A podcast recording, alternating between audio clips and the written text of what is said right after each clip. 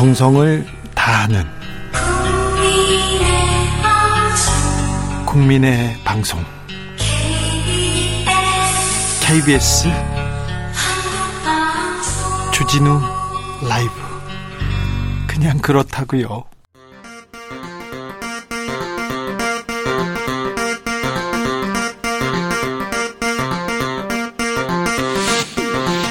주진우 라이브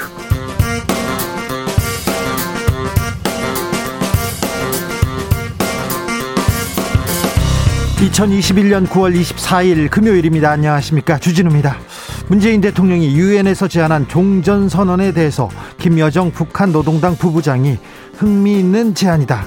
남북 관계 회복을 논할 용의가 있다고 답했습니다. 문재인 대통령은 다시 북한과 대화할 때라고 얘기했습니다. 야당에는 종전 선언에 대한 이해가 없다고 직격탄을 날리기도 했는데요. 문 대통령의 방미 성과 순방에 동행한 박경미 청와대 대변인과 이야기 나눠보겠습니다. 고발 사주 의혹으로 뜨겁던 정치권 지금은 대장동을 두고 뜨겁게 격돌하고 있습니다. 여권에서는 고발 사주 물타기 하려고 대장동 특검 꺼냈다.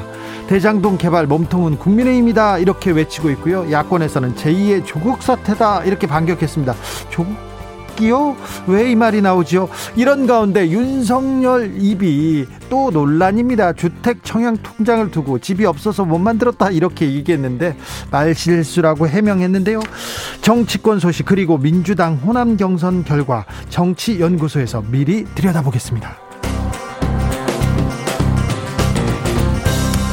대장동 의혹과 관련해서 언론 보도 쏟아지고 있습니다. 어제 주진우 라이브에서 대장동 관련해서 fact check했었는데요. 이번 이번에는 대장동 key man들이 사라지고 있다는 보도가 나왔습니다. 그런데 잠적했다고 알려진 사업 책임자 유동규 씨가 하루 만에 인터뷰를 통해서 어, 목소리를 냈습니다. 언론 보도가 나를 잠적시켰다. 언론에서 이재명 지사 측근으로 만들어줬다고 했는데 주스에서 자세한 내용 살펴보겠습니다. 나비처럼 날아 벌처럼 쏜다. 여기는 추진우 라이브입니다. 오늘도 자중차에 겸손하고 진정성 있게 여러분과 함께 하겠습니다. 추석 명절 연휴 지나고 하루 만에 코로나 확진자 수가 역대 최고치를 돌파했습니다. 명절 대이동 그 여파는 다음 주까지 이어질 것으로 보이는데요. 부디 개인 모임 좀 자제해 주시고요. 개인 방역에 힘써 주시길 부탁드리겠습니다. 코로나 상황 길어지면서 많은 분들 힘들다고 얘기하시는데 조금만 이젠 정말 조금만 더 힘, 견디면 될 것 같습니다. 코로나와 함께 단계적 일상 회복으로 가는 길 지혜롭게 잘 찾아봐야 될 때입니다. 2부에서 이재갑 교수한테 코로나와 관련된 어, 궁금증, 우리는 언제 with 코로나로 갈 수 있는지 궁금한 거 물어보면 저희가 답해 드리겠습니다. 이쪽으로 물어보면 됩니다. 샵 9730 짧은 문자 50원, 긴 문자는 100원입니다. 콩으로 보내시면 무료입니다. 그럼 주진우 라이브 시작하겠습니다.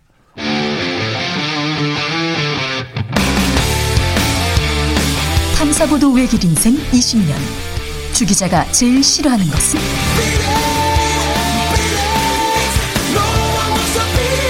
이 세상에서 비리와 부리가 사라지는 그날까지.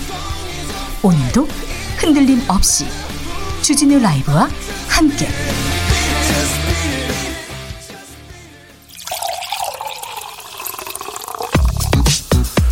진짜 중요한 뉴스만 쭉 뽑아냈습니다. 줄 라이브가 뽑은 오늘의 뉴스 주스.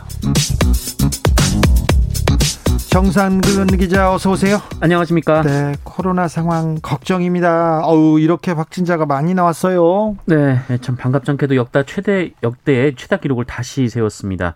총 2,434명의 확진자가 나왔는데요. 어제에 비해서는 무려 700여 명 넘게 늘었고 또 지난주 금요일에 비해서도 400명 넘게 늘었습니다. 아직 추석으로 이동한 사람들 그 수치가 다 보태진 건 아닌데요. 네, 이 추석 연휴 기간 검사 건수가 감소했다가 그 연휴 마지막 날 다시 평일 수준으로 증가를 하면서 확진자가 큰 폭으로 늘어난 것으로 보이는데요.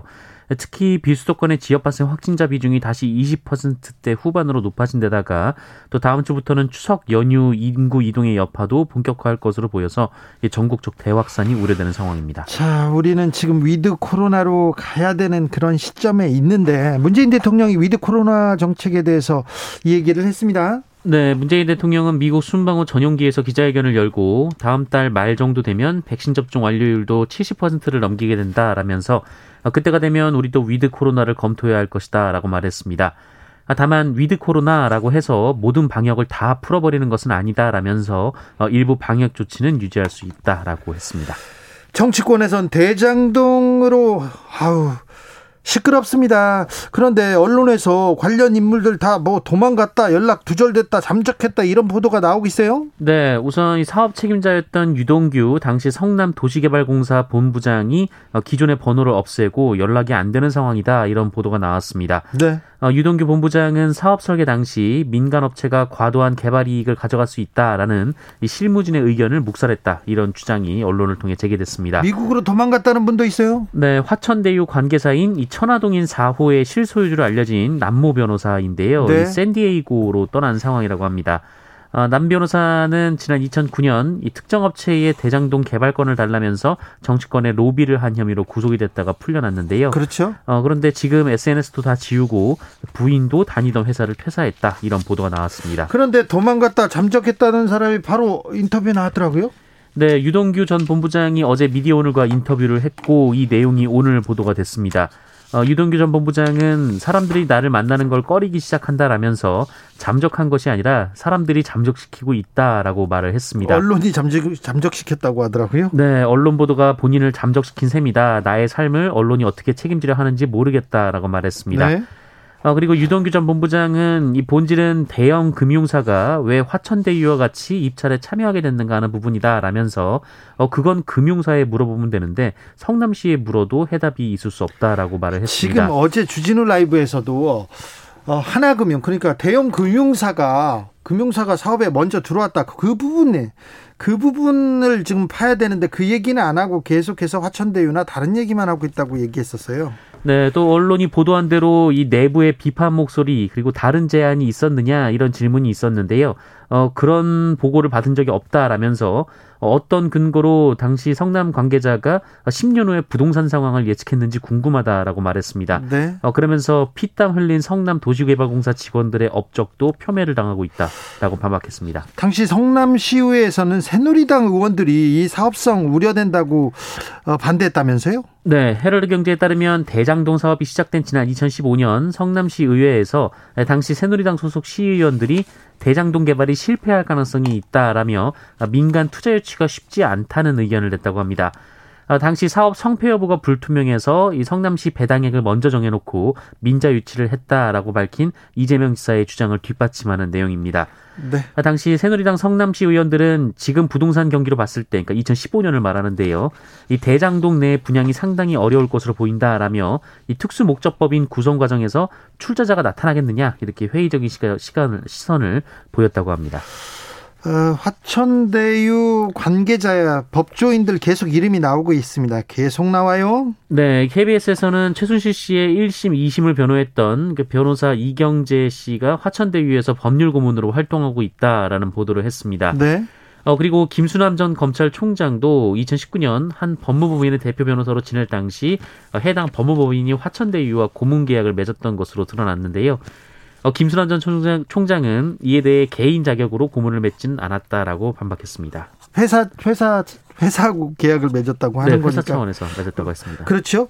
어제 대장동 의혹에 대해서 이명박 대통령 주변 사람들이 조금 관여해 있었다 얘기를 했었는데요. 오늘 보니까 이거 최순실, 최서원 씨의 변호인 이경재 변호사 그리고 김수남 전 총장은 박근혜 정부의 검찰총장을 지냈지 않습니까?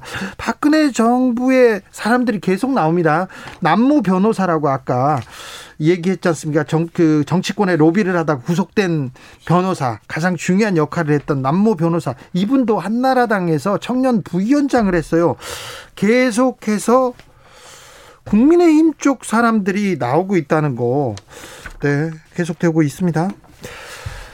1472님께서 내년 3월에 대한민국 대장 뽑는데 대장동 너무 홍보되는 거 아닌가요? 대장동 땅값이 더 올라가는 게 아닐까요? 얘기합니다. 대장동의 땅을 가지고 있는 사람 중에 또 나경원 전 의원도 생각나고 그렇습니다. 네. 민주당 이재명 후보의 정책 본부장이 사임했습니다. 네, 이재명 후보의 주요 정책인 기본 시리즈를 설계한 이한주 전 경기연구원장이 어제 이재명 캠프 정책 본부장직에서 사퇴했습니다. 부동산 때문이었는데요. 예. 이한주 전 원장은 서울과 경기도의 아파트 두 채를 포함해서 전국 각지에 10여 개의 부동산을 보유하고 있고 또 페이퍼 컴퍼니를 설립해서 자녀에게 재산을 편법 증여했다라는 의혹이 제기됐습니다. 네. 어, 경기도보에 공시된 공직자 재산 등록 상황에 따르면 이한주 전 원장의 부동산 자산은 50억 6천만 원에 달한다고 하는데요. 어, 이한주 전 원장은 이 부동산 투기 의혹 보도 직후 소셜미디어에 물의를 일으켜 송구하다며 사임 의사를 밝혔습니다. 아, 다만 이 공직자가 되기 전의 일이고 투기와는 전혀 관계없는 일이다라고 반박을 했는데 어, 그럼에도 사임하는 것은 이 대장동 공적이 의혹으로 둔갑돼 공격받는 상황에서 이 자신의 일이 정략적 모략이 될 수도 있기 때문이라고 주장했습니다.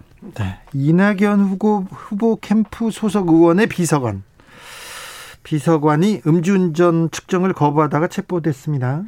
네, 이낙연 민주당 대선 후보 캠프에서 활동 중인 이 더불어민주당 국회의원의 한 비서가 어, 경찰의 음주 측정을 거부한 혐의로 체포가 됐습니다. 서울 강서경찰서는 오늘 0시 50분쯤 강서구의 한 도로에서 경찰의 음주 측정 요구를 세 차례 거부한 혐의로 A씨를 현행범으로 체포해 조사했습니다. 한 15km 정도를 운전했던 것으로 전해지고 있는데요. 어, 현재 이낙연 후보 캠프에 합류해서 근무 중이라고 합니다. 아, 경찰은 일단 A 씨의 인적 사항을 파악하는 등 조사를 마친 후 돌려보냈는데요. 아, 다만 체포 후에도 음주 측정을 끝내 거부해서 음주 여부를 파악하지 못한 상황입니다. 음주 측정을 거부한다. 음주 사고에 대해서는 굉장히 좀 엄해져 엄하게 처벌을 하는데 음주 측정을 거부하지 않습니까? 그 부분에 대해서는 법이 조금 제대로 만들어지지 않았어요. 더 엄하게 처리해야 될 텐데 이 부분에 대한 고민도 필요합니다. 장재원 의원의 아들도 거부했었지 않습니까? 음주 운전자들이 지금 음주 측정을 계속 거부하고 있습니다.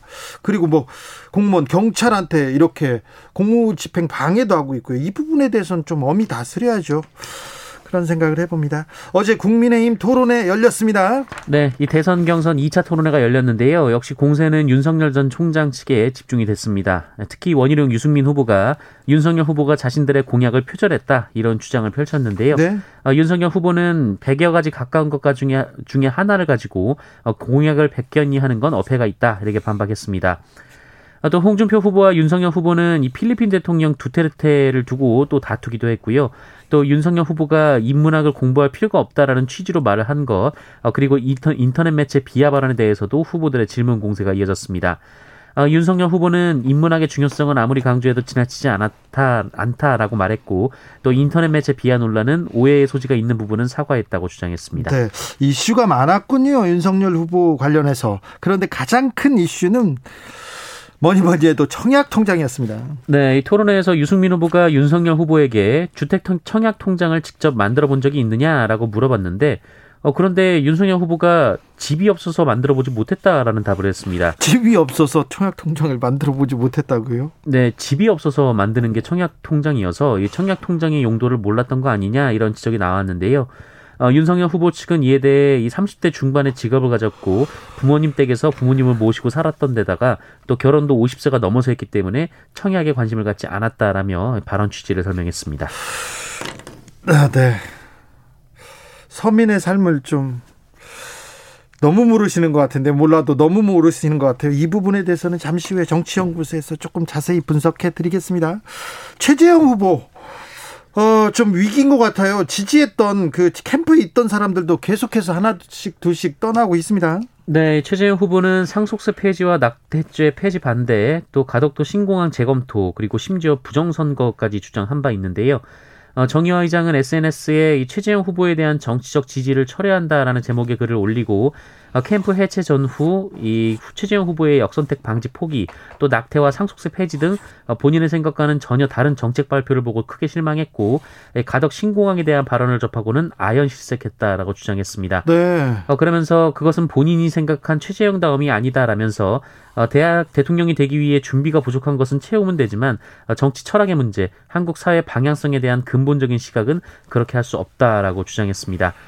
아, 그리고 현역 의원 중 두 번째로 최지영 전 원장을 지지하고 캠프가 해체되기 전에 여성가족 총괄본부장까지 맡았던 김미애 의원도 이 가덕도 신공항 재검토 주장은 절대 동의할 수 없다라는 입장을 밝히기도 했습니다. 네.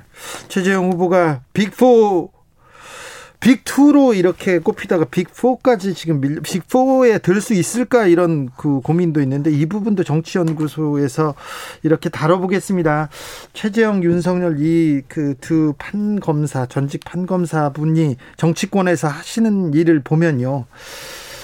아, 이 진짜 철학에 대해서 고민을 하고 있는지 정치에 대해서 생각은 하고 있는지 좀 걱정이 들기도 합니다.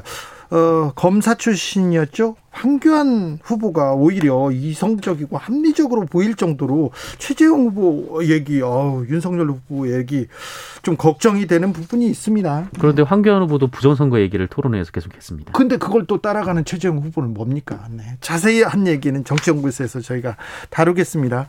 문재인 대통령의 종전선언 제안에 대해서 북한이 응답을 했습니다. 네, 오늘 오전까지만 해도 북한 리태성 외무성 부장이 이 조선중앙통신을 통해 낸 담화에서 어, 미국의 대조선 적대시 정책이 남아있는 한 종전선언은 허상에 불과하다, 뭐 시기상조다 이런 말을 했었는데요. 그런데 어, 그런데 김여정 노동당 부부장이 흥미 있는 제안이고 좋은 발상이다라는 입장을 냈습니다. 응답했어요. 네, 김여정 부부장은 남조선이 앞으로 언동을 매사 숙고하며 적대적이지 않다면이라는 전제를 둔 뒤에 얼마든지 남북 사이의 긴밀한 소통을 유지하며 관계 회복에 대한 발, 관계 회복과 발전 전망에 대한 건설적인 논의를 해볼 용의가 있다라고 밝혔습니다. 그런데 미국에 있는 이준석 국민의힘 대표에서 조금 부정적인 얘기를 하더라고요. 네, 방미 중인 이준석 국민의힘 대표는 북한 외무성 담화를 언급하면서 이 북한에서도 성급하다고 할 정도로 문재인 정부가 성급했다라며 이 종전선언 제안은 미국 의회 내에 지지도 크지 않다는 의견을 들었다 이렇게 주장을 했습니다. 하지만 미 국방부가 오늘 이 종전선언 논의는 열려 있다라는 입장을 냈습니다. 아, 미 국방부는 최종 목표는 한반도의 완전한 비핵화라면서 비핵화를 달성하기 위해 북한과 외교와 대화에도 전념하고 있다라고 말했습니다. 예. 어, 뉴욕에서 열린 한미일 외교장관 회담에서도 북한 문제가 논의된 것으로 전해지고 있는데요. 어, 회담 직후 이뤄진 브리핑에서 미국 국무부의 고위 관계자는 이 대화와 외교를 통한 비핵화를 추구한다라면서 어, 실용적인 접근으로 대북 관여를 계속하겠다라고 말했습니다. 어, 대북 관여의 방법으로 이 종전 선언이 논의될 가능성이 있다라고 언론이 보도가 보도를 했습니다. 그렇죠. 그리고 그 종전 선언 얘기가 나오자마자 미국 국방부에서도 열려 있다 얘기하겠다 이렇게 얘기를 했는데 어, 종전 선언에 대해서 야권에서만 야권에서만 좀 반대 목소리 나옵니다. 임기 말이라고 아무것도 하지 말라고 하는데 임기가 하루가 남더라도 평화의 사과나무는 심어야죠. 심어야죠. 그런데 무턱대고 좀 반대하는 거 아닌가. 미국까지 가서 이 부분에 대해서는 조경태 의원도 조금 조금 부정적으로 어제 주진우 라이브에서 말씀하시더라고요. 어, SPC 그룹 그 파리바게트로 유명한 어, 그룹입니다. 그런데 거기서 계속해서 지금 노조 관련돼서 어, 조금 논란이 일고 있습니다. 네, SPC그룹에 대한 민주노총 화물연대 운송거부 파업과 관련해서 경찰이 수사에 나섰습니다. 네. 아, 경찰청 국가수사본부는 최근 이 전국 SPC 사업장에서 발생하고 있는 입출차 방해 등 행위와 관련해서 모두 89명을 어, 업무방해, 공무집행방해 등 혐의로 수사 중이고요. 어, 이 중에 한 명을 구속했다고 밝혔습니다. 어, 구속된 화물연대 노조원 A씨는 지난 15일 이 세종시 부강면의 한 도로에서 이 파리바게트 상품을 싣고 가던 화물차 운행을 방해한 혐의를 받았습니다. 어, 화물연대는 앞서 지난 1월 이 과도한 업무량에 시달리던 그 호남 샤니 광주 공장 화물 노동자들이 증차를 요구했지만 사측이 이를 수용하지 않아서 열악한 노동 조건을 강요하고 있다며 파업에 돌입한 바 있습니다. 왜 SPC 그룹에서는 계속해서 노조와 이렇게 갈등하고 있는지 이 문제에 대해서는 조금 저희가 시간을 가지고 잘 추적해서 취재해서 말씀드리겠습니다. 아, 동급생을 중태에 빠뜨린 고등학생들이 있었습니다. 근데 추가 범행이 계속 드러나고 있습니다.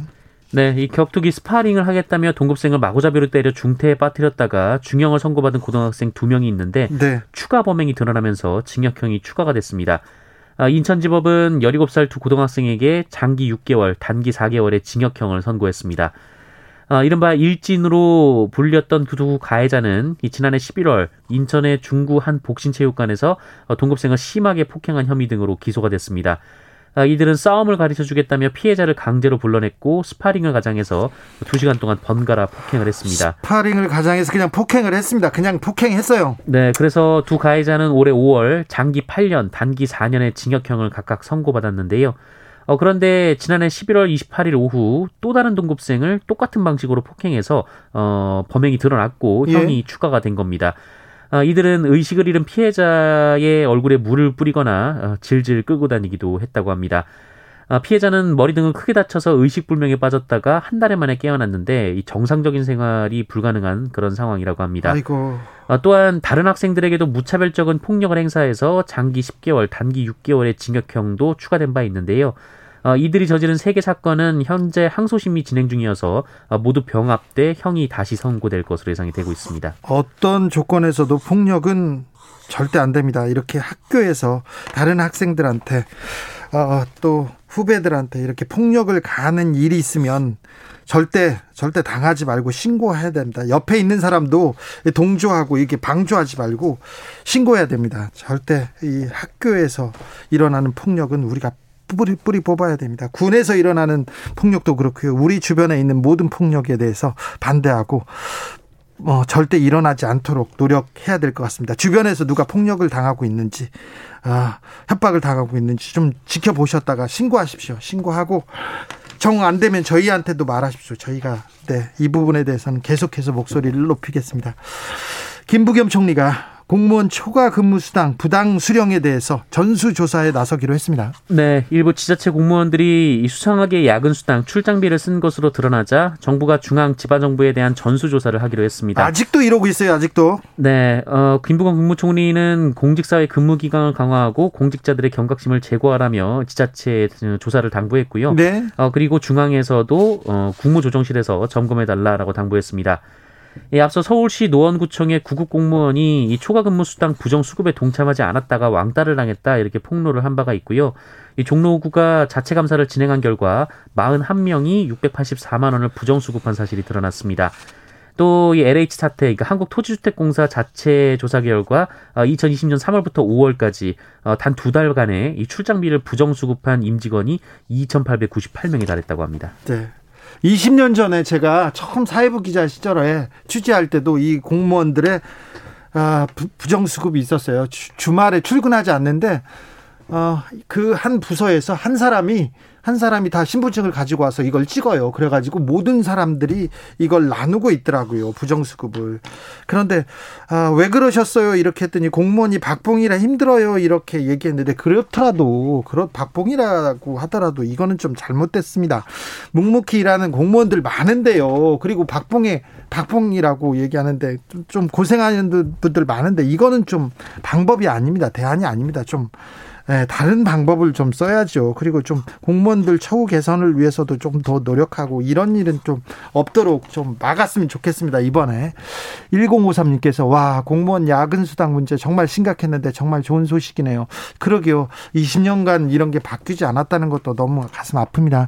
오사공원님 학교 폭력의 근절은 인문학의 부지와도 깊은 연관이 있습니다. 교육개혁 큰 공론화가 이루어져야 합니다. 그렇습니다. 지금이라도 우리가 바꿔야죠. 잘못된 거는 하나씩 하나씩 하나씩 고쳐 나가야죠. 주스 정상근 기자와 함께했습니다. 감사합니다. 고맙습니다. 교통정보센터 다녀오겠습니다. 김민희 씨.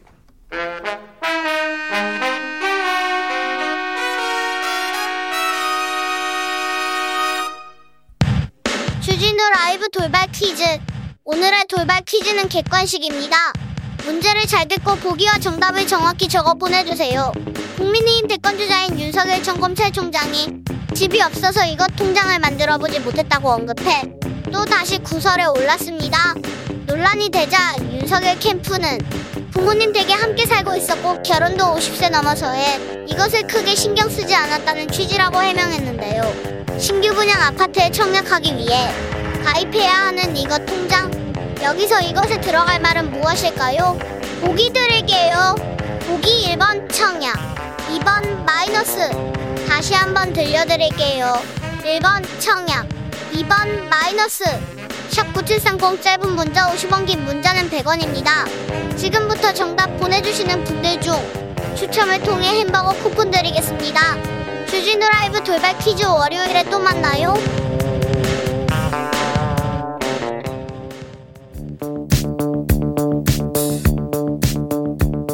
대한민국 정치의 새로운 100년을 준비한다. 21세기형 국회 싱크탱크 정치연구소 영앤영.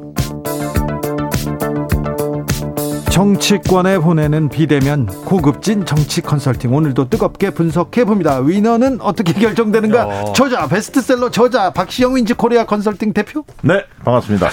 정치는 초기다 감이다. 최영일 시사평론가. 안녕하십니까. 네 최영일 평론가님. 네 다음 주부터 KBS 일라도에서 점심 시간에 보게 된다면서요? 네네네 주진우 라이브 이제 저녁 프로잖아요. 네. 지금 오태훈의 시사본부가 오늘까지 있었는데 네. 이게 다음 주부터 최영일의 시사본부. 시사본부. 그래서 낮 12시에서 2시까지 네. 졸리운 시간에 네. 이 재미와 웃음 그리고 유쾌 통쾌 상쾌한 시사 분석을 드리겠습니다. 재미와 웃음을 찾을 수 있을까요? 네. 네. 그래서 어. 어, 주변에 많은 평론가들이 네. 네. 낮 12시부터는 전화기를 꺼놓겠다. 네. 저희 평론가한테 연락 올까 봐. 네. 아, 참네. 낮 12시에는 끄셔도 되는데 네. 박시영 대표께는 반드시 전화를 드릴 아, 겁니다. 11시 전화 드립니다. 11시 저, 그 12시라고요? 방송? 네. 방송 시간 근데 12시 에 뉴스가 있어서 네. 12시 20분에 시작. 네, 1시 56분에 대박 나기를 예. 여기 저 이 주진우 기자님하고 박시영 대표한테 반드시 전화할 예, 거예요. 대박 나기를 기원하겠습니다. 자, 문재인 대통령의 방미 일정이 음. 끝났습니다. 어제 저녁에 귀국했는데요. 방미 성과 전반적인 분위기 굉장히 좀 어, 어떻게 보시는지요? 특별히 김여정 부부장이 네. 응답을 했거든요. 응답했습니다. 네. 사실은 지금 이 북한 외무성 부상의 음. 담화가 오늘 새벽에 속보로 들어왔어요. 예. 그러니까 이제 종전 선언 시기상졸세 이게 북한의 입장으로 나왔는데 네. 하루가 지나기 전에 김여정 부부장이 뭐 사실상 2인자 아닙니까? 네. 그동안은 독한 말을 냈잖아요. 네. 김정은 위원장이 주로 유화적인 얘기를 하고. 네. 계속 그랬죠. 어, 근데 이번에 어, 문재인 대통령의 이야기 나쁘지 않다. 네. 고려해 볼 만하다. 음, 음. 다만 다만 이 담화에도 나온 얘기인데 왜 시기상조냐? 미국이 적대시 정책을 포기하지 않기 때문에 적대시 정책을 미국이 포기하면 우리는 종전 선언도 가능하다. 음. 이런 얘기인데 이 거기서 더 나가서 김여정 부부장은 해볼 만한데 남한은 적대시 정책을 안 하지?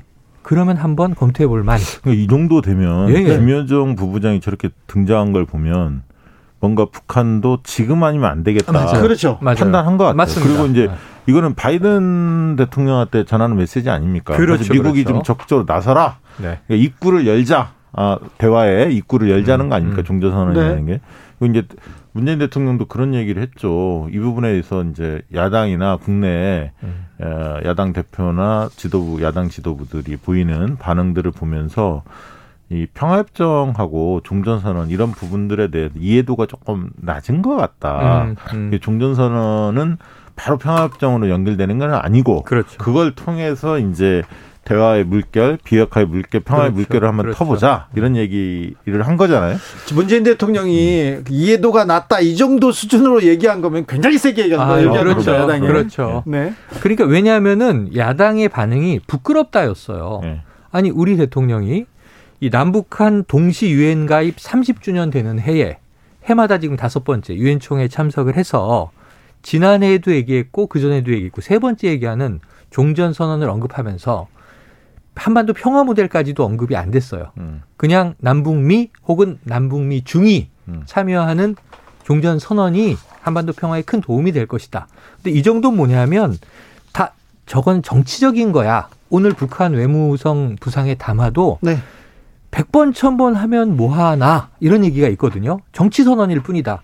근데 문 대통령은 그걸 아는 거예요. 정치선언이라는 걸 누가 몰라요. 이게 협약도 아니고 협정도 아니고 국가 간의 조약도 아닌데 근데 문제는 상징성을 띠기 때문에 네. 일단 서명하고 나면 네. 그것은 뭔가 힘을 가질 것이다. 그렇죠. 앞으로 갈 것이다라고 믿는 거거든요. 문재인 대통령 네. 임기 말 마지막 남북 대화에 남북 평화 협력에 조금 큰 물꼬를 틔울 될 수도 있습니다. 가능성 있다. 이지원님께서 적대시 정책 철회라는 조건이 달린 걸 봐서는 안 음. 하겠다는 뜻으로 들립니다만은 음. 얘기하는데 만은이 중요합니다. 이분도 네네네. 아 9778님께서 간만에 김여정 좋은 하답으로 보여집니다. 지금까지 남한에서 네. 어떤 정책을 내면 계속 흥칫뿡 음. 맞아요. 뭘로 비난하고 막 그랬는데 남조선 당국자 그랬다가 문재인 어. 대통령도 직접 언급을 어, 그렇죠. 하고 그렇죠. 막 어. 막말을 쏟아내기도 했는데 허허 좋은 생각일세 얘기해서 네. 어, 대화에 물 물꼬가 트이는지 이 부분은 잠시 2부에서 좋습니다. 어, 미국을 어, 직접 전문가 나오나요? 네, 직접 그 미국 방미에 순방을 공교롭게 이준석 당대표가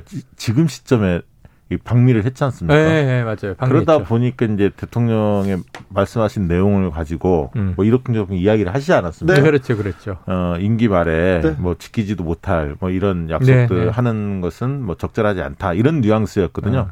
근데 이제 또 워터게이트 호텔에 묵기도 하고 네. 이러면서 이제 대장동 게이트 이렇게 비판도 하고 뭐 그랬는데 대통령의 유엔 연설이 있는 시기에 공교롭게 가긴 했, 겠습니다만 음. 그렇게 또그그 그 나라에 가서 미국에 음. 가서 그런 음. 이야기 하는 것이 모양이 좋아 보이지는 않더라고요. 조경태 네. 의원이 어제 주진우 라이브에서 그 부분은 얘기하더라고요. 네네. 네. 대통령 가는데 그 부분 미국까지 가서 그런 얘기는 또딱 음, 명확하게 하더라고요. 잠시 후에 박경미 청와대 대변인과 어, 방미 성과 그리고 오, 종전 선언에 네. 대한 얘기는 자세히 들여다 보겠습니다. 음. 자 정치권으로 가보겠습니다. 국민의힘에서는 두 번째 토론회가 열렸습니다. 인재 토론이 시작됐습니다. 이제. 그렇죠, 그렇죠. 자 지금 첫 번째는 의외로 네. 아, 의외로 이 임팩트가 없었어요. 네. 그래서 어 토론을 그렇게 기다렸는데 네. 이제 짠 하고 토론회 관문이 열렸는데 이 진검승부 안 하나? 네. 서로 잼만 날리다가 네. 잼만 날리고 아웃복싱 하다 끝났어요. 1회는. 그렇죠. 근데 2차 때는 조금 이제 재밌어지고 있어요. 붙으려는 게 나오는데 예. 여러 가지 이슈, 여러 가지 정책 이슈들도 등장합니다. 뭐 전술핵, 전략핵, 핵 무장 이야기도 나왔고요.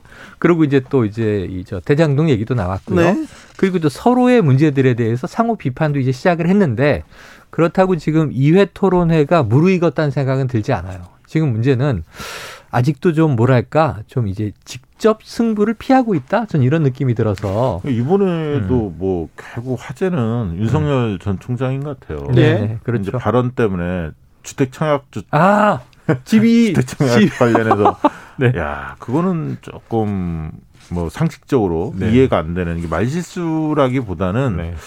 저 일반 시민들의 삶에 대해서 음. 생각에 대해서 조금 동떨어져서 살았던 분 아닌가요? 아니 들으면은 주택 청약 통장이 뭔지를 모르시는 분 같은 뭐, 말씀을 음, 하셨잖아요. 그렇죠. 예. 그렇죠. 전혀 그 개념을 모르시는 것으로 날카롭게 음. 유승민 후보가 잘 치고 들어간 거예요. 음. 사실 윤석열 후보가 정책 사안들 큰 사안들에 대해서는 본인의 주장이 있을 주장을 음, 음 펼칠 수 있거든요. 음. 본인 생각이 있으시니까. 근데 이제 정책적 허점 중에서 아주 전문적으로 들어가는 것보다는 일반인들이 알고 아, 그렇죠, 있는 범주 그렇죠. 내에서 맞아요. 뭔가 준비 안 된 모습이 드러날 수 있거든요. 아니 이상하다. 이거는 준비하고는 상관이 없는 문제 아닙니까? 맞아요, 맞아요, 맞아요. 그렇잖아요. 이런 것도 외워야 합니다. 아 외워요? 잘 모르면. 아, 참 이게 문제가 집이 없어서 주택 청약 통장을 만들어 보지 못했다. 네. 집이 없는 사람이 필수적으로 만드는 거란 말입니다. 그렇죠. 네. 직전에 직전에 음. 군필 군필자 청약 가점 공약을 발표했어요. 몇 맞아요. 퍼센트 주겠다고. 맞아요. 그런데 청약 제도에 대해서 아예 모르는 듯한 어. 인상을 그러다 게 아니라 아예 어. 모른다. 그러다 보니까 군필 가산점의 문제가 문제가 아니라 아예 근본적인 문제는 2차 토론회에서의 문제는 정책을 다 베껴간 거 아니냐. 윤도리코라는 별명까지 나왔습니다. 네, 표절 뭐라고요? 윤도리코. 아 그래요? 예. 또 아까 뭐라 그랬지? 표절, 표절 닌자? 부, 표절 부부. 닌자. 닌자. 네. 네. 그래서 이게 그런데 문제는 뭐냐면 이럴 때 공격을 받으면 최재형 후보처럼 미안하다.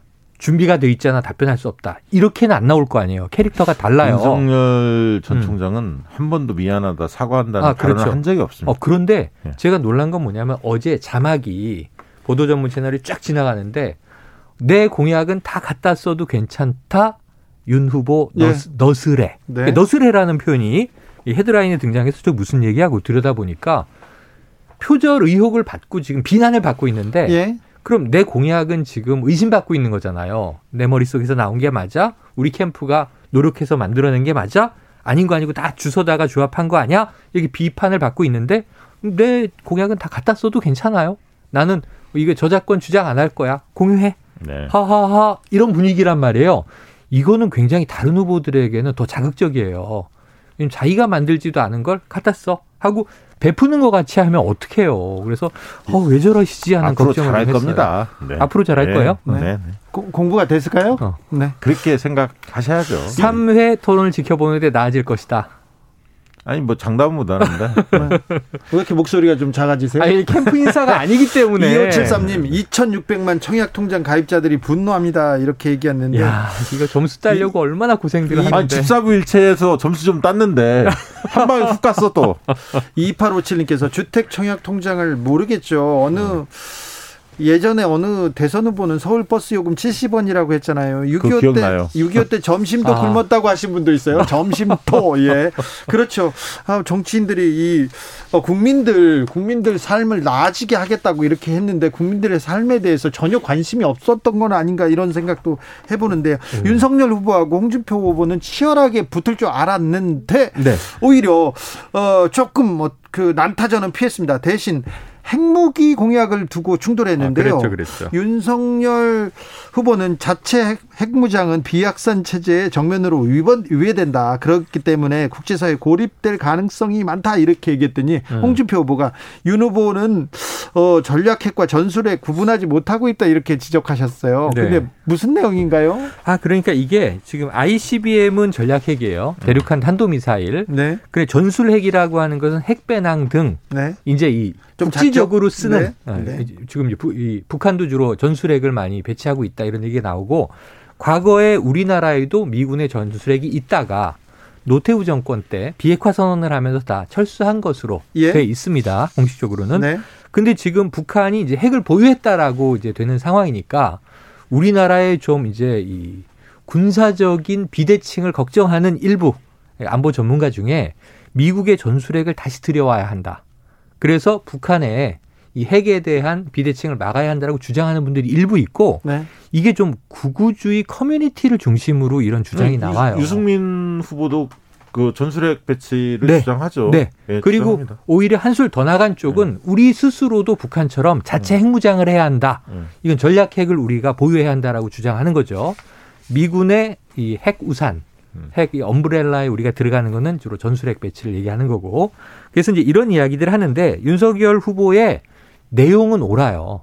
우리가 스스로 지금 비확산 체제인데 네. 북한이 핵 가졌으니까 우리도 핵 가질래. 그럼 이것은 사실은 국제사회에서 남북한이 다 고립되는. 아니, 그 미국이 동의하지도 않아요. 네. 그래요. 예. 그런데 네. 중요한 거는 홍준표 음. 후보한테 그걸 물은 거잖아요. 그렇지. 근데 기억에 남는 건 뭐냐면 음. 이돈 이름 석자만 기억이 남습니다. 이돈 본부장 문재인 전, 정권 전 때 했던 이제 한반도 평화교섭 네. 본부장. 음. 그분이 이제 윤 캠프로 간 거 아닙니까? 그렇죠. 네. 그러니까 그분한테 어설픈 과외 받았다 그렇지. 이렇게 이제 되치기를 당한 맞아요, 거죠. 맞아요, 맞아요. 네. 근데 제가 볼 때 질문 자체가 그런 음. 영역 외교 안보 영역 같은 경우는 홍준표 후보의 주장이 타당성 여부를 떠나서 음.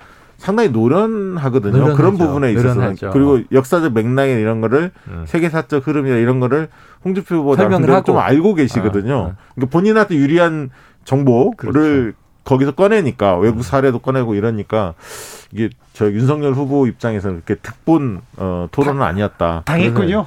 아니 그러니까 느낌이었습니다. 핫한 이슈에서 이 굉장히 올바른 입장을 가지고 있다 하더라도 네. 말씀하신 대로 토론이 주고받고 주고받고 하는데 내 논리가 대중들에게 국민들에게 설득되지 않으면 결론은 아주 엉뚱한 걸 가지고 있어도 설득이 된단 말이에요. 그러니까 이 돈 얘기하면서 음. 문재인 정부 시즌 2다. 네. 당신의 공약은 외교안보 공약은 이렇게 어. 이제 어, 받아쳤거든요. 좀, 좀 지나친 비약인데 그렇게 받아쳤더니 어.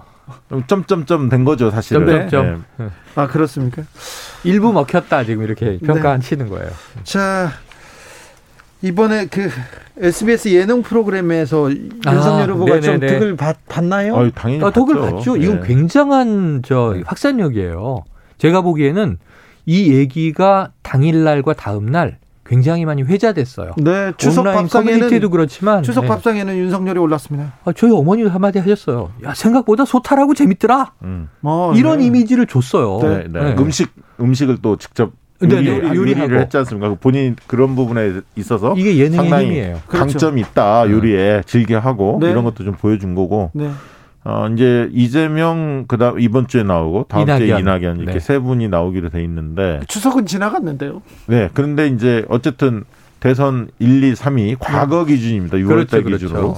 근데 이제 홍준표 후보의 경우에는 굉장히 억울하다. 억울할 만하죠. 지금 네, 시점으로 네, 보면 네. 이낙연 후보보다 홍준표 후보가 음. 3위인데 네. 그렇게 된 거고 어쨌든 과거 대선에서도 어, 대부분 후보들이 예능의 덕을 봤어요. 많이 봤죠. 어, 예를 들면 지난 대선에서도 문재인 후보도 S, SBS 거기 나왔었죠. 네. 무슨 캠프 힐링 캠프였나요? 어, 힐링 캠프. 아, 네. 격파하다가 그렇죠. 옛날에 DJ DJ 생각납니까? 네. 이경규가 간다. 아 이경규가 간다도 있어. 뭐 아침마당 같은 데서 노래도 부르고 어, 뭐 그런 것들이 되게 음. 감성에 호소하고 친근하게 보이지 않습니까? 음. 안철수 어, 후보도 옛날에 무릎팍도사로 떴었고요. 그래서 이제 예능 프로그램에 대해서 아마 욕심들을 많이 낼 거예요. 특히 음. 이제 비대면 선거기 때문에 네. 그런 어떤 예능이 주는 효과는 굉장히 클 수밖에 없습니다. 큰 영향을 미칠 수도 있어요. 지금 기준으로 좀 바꿔서 네. 홍준표 후보도 한번 편성해 줘야 되는 거 아니에요?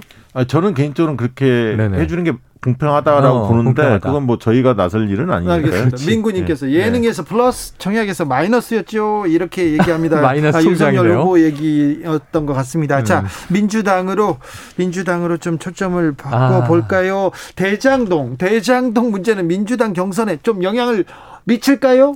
좀 미쳤다고 아, 봐야죠. 미칩니다. 왜냐하면 미칩니다. 이제 뭐 KBC 광주 방송에서 음. 조사한 걸 보면 어, 가장 많이 그 호남에서 한가위 때 네. 어, 대화를 나눴던 이슈가 뭐냐 했더니 대장지구 특혜 논란이 가장 맞아요. 높았어요. 그 다음에 아, 이제 야당의 고발사주 의혹, 음. 그다음에 홍준표 지지율 상승, 이낙연 후보 국회의원직 사퇴 이런 순이었거든요. 네. 이게 영향을 조금 미쳤다고 보여지고요. 음. 그리고 어, 네거티브들이 두 후보 간에 좀 치열했던 모습들이 음. 좀 보여졌기 때문에 지금 이제 그 투표율이 네. 아직 뭐 최종 확정은 안 됐습니다만 온라인 투표율까지만 공개됐고 지금 ARS 투표는 아직 공개는 안 됐습니다. 투표율이 떨어졌다면서요? 어, 투표율이 굉장히 낮게 나왔습니다. 광주 전남은 네. 어, 온라인 투표에서 30, 40% 수준이고요. 네. 어, 전북 같은 경우는 36% 수준이었는데 음.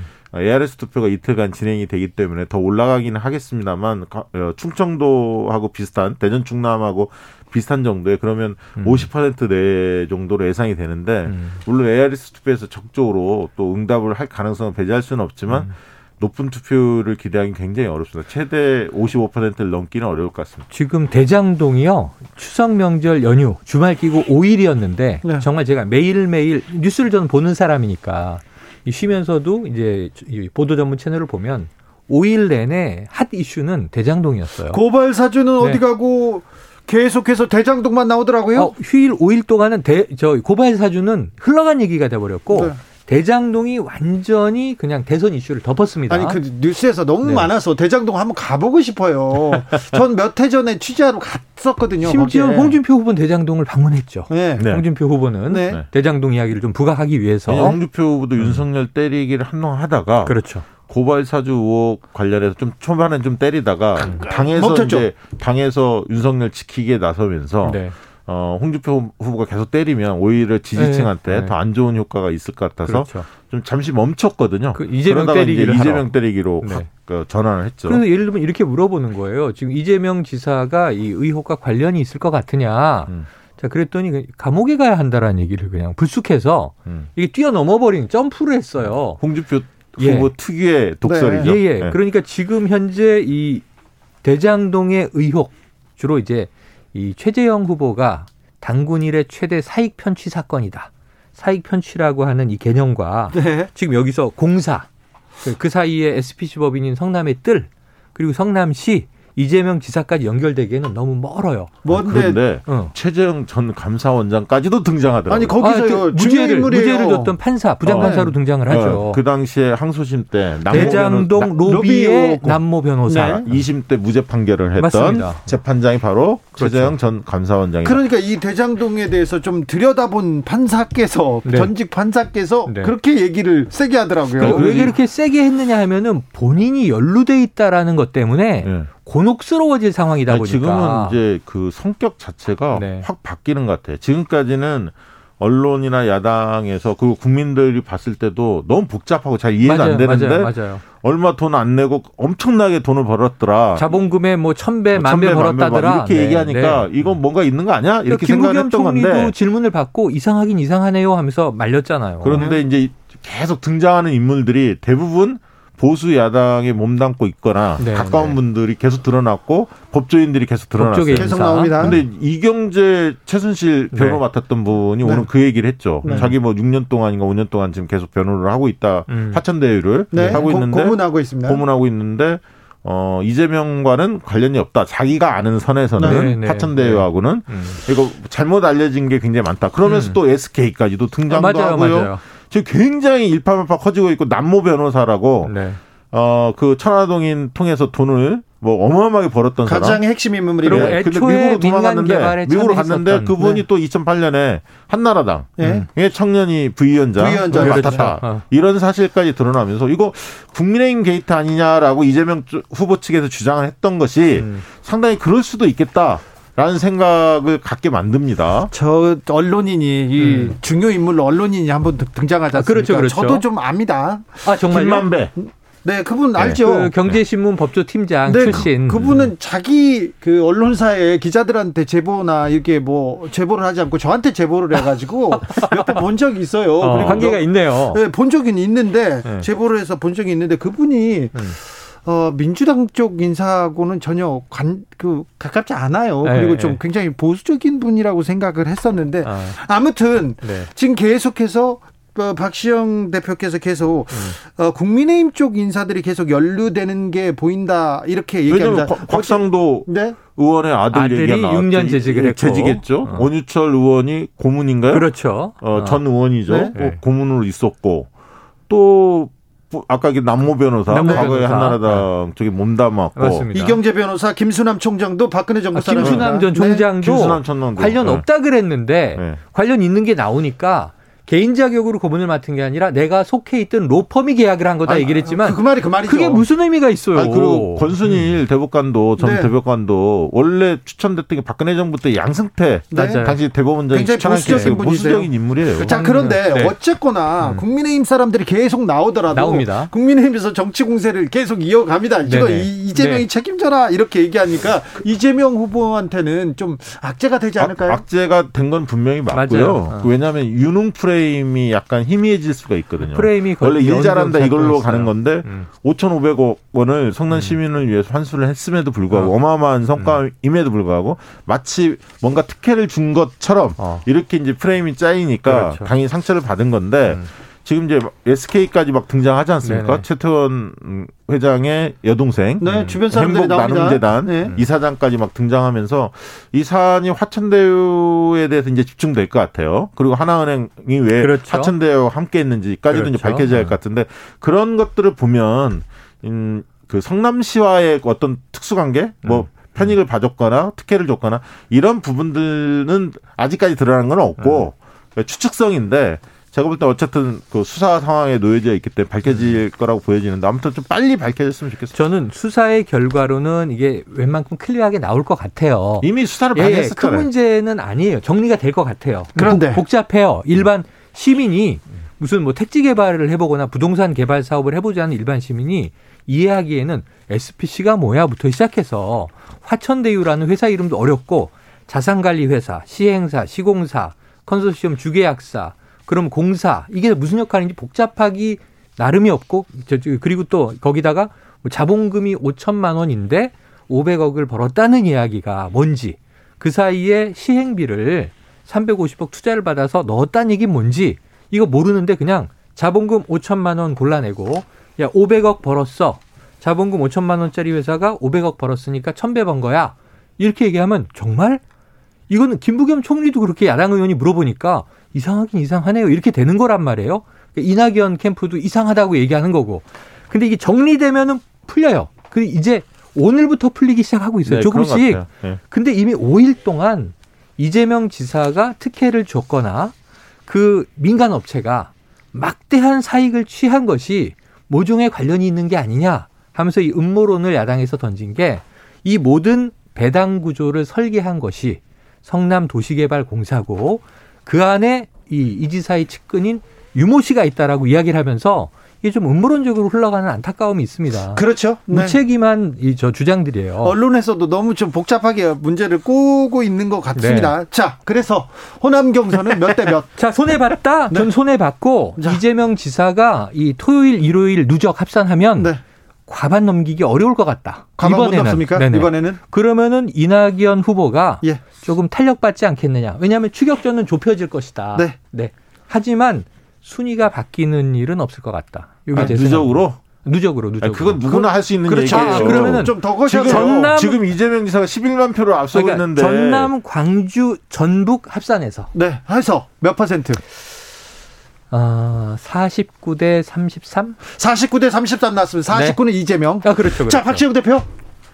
저는 그 전남은 이낙연, 광주는 거의 박빙 딱 붙어 있을 것 같고요. 아. 전북은 이재명, 이재명이 전북에서 많이 이길 것 같고. 그래서요.